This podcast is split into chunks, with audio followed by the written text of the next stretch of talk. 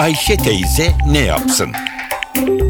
Güngör Oras, Ayşe teyzeye ekonomide olan biteni anlatıyor. Merhaba sayın dinleyiciler, merhaba Ayşe Hanım teyze, merhaba Ali Rıza Bey amca.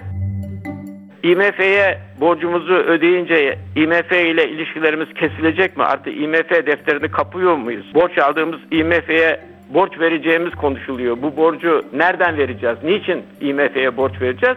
Bugün de size biraz bunlardan söz etmek istiyorum. Efendim IMF üye ülkeler IMF'den borç alsın, almasın düzenli olarak bu ülkeleri ziyaret eder. IMF uzmanları bu ülkeleri ziyaret eder. Bu ülkelerin ekonomileriyle maliyeleri hakkında bilgi alırlar. Bu bizim IMF'ye borçlarımızı ödememizden sonra da IMF uzmanları Türkiye'ye gelecekler. Türkiye'de olan biten hakkında bilgi almaya, bilgi derlemeye çalışacaklar. Uzmanlar yılda bir defa görüş alışverişi için ülkeyi ziyaret edecekler. Buna da konsültasyon, danışma deniyor. Danışma ziyareti deniyor. Ve bu ziyaretler sonunda da raporlar hazırlayacaklar. Bu sadece bizim için geçerli bir uygulama değil. Dünyadaki bütün IMF üyesi ülkeler için IMF aynı şekilde bu ülkelerdeki gelişmeleri izliyor. Bu ülkelerle ilgili raporlar hazırlıyor. Tekrarda yarar var. Borç alsınlar almasınlar. Ülkeler küçük olsun büyük olsun. Bu Amerika Birleşik Devletleri ekonomisi için de böyle bir rapor hazırlanıyor. Fransa için de Almanya için de böyle bir rapor hazırlanıyor. Demek ki IMF Türkiye ekonomisi hakkında her yıl bir rapor hazırlamaya, bu rapor yayınlamaya devam edecek ve bu raporun içinde de Türk ekonomisiyle ilgili bazı tavsiyelerde bulunacak. Bunun dışında Türkiye madem ki IMF'ye üyeliğini devam ettiriyor, bu IMF'nin organları var. Bu organların en en üst organı da IMF Guvernörler Kurulu denilen ülkelerin tepe finans yöneticilerinin bir araya geldikleri toplantılar. Bu yılda iki defa yapılıyor. Bizim de bu toplantılara bugüne kadar Sayın Babacan'la Merkez Bankası Başkanı Sayın Başçı katılıyorlar guvernör olarak. Demek ki yılda iki defa bizim guvernörlerimiz de bu toplantılara katılmaya devam edecekler. Bu arada bizim bir IMF'den bir isteğimiz var. Türkiye'nin oy hakkının, Türkiye'nin kotasının yükseltilmesi. Bu konuda da olumlu gelişmeler var.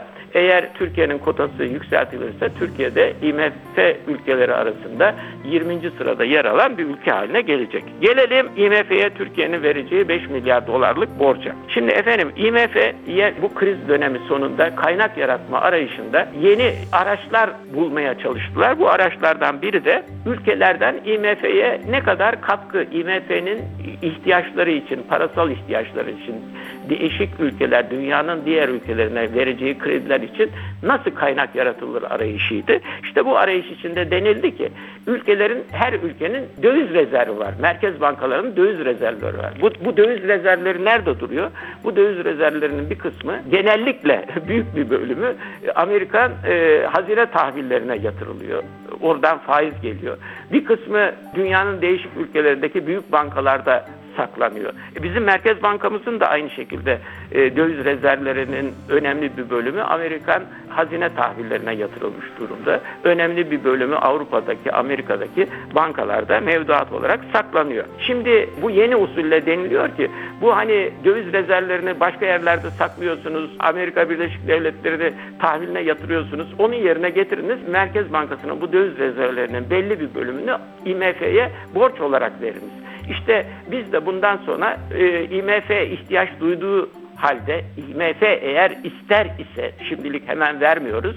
IMF ister ise dedik ki biz de Merkez Bankası rezervlerinden 5 milyar dolarlık bölümü IMF'ye kredi olarak vereceğiz. Bunun karşılığında bir faiz alacağız tabii ki. Yani bu e, IMF'ye vereceğimiz kredi aynı Merkez Bankası'nın döviz rezervinin Amerikan tahviline yatırılması yahut da Avrupa'daki bir bankaya yatırılması gibi bir işlem olacak. Tabii ki bu bir kredi işlemidir. Bunun karşılığında da faiz alacağız. Bir nokta daha var. Bu döviz rezervlerinden verilen IMF'ye verilen bu krediler ülkenin döviz rezervi hesabında sanki rezervin içindeymiş gibi sayılıyor. Sayın dinleyiciler bir başka anlatıma kadar şen ve esen kalınız. Güngör Uras'a sormak istediklerinizi ntvradio.com.tr adresine yazabilirsiniz.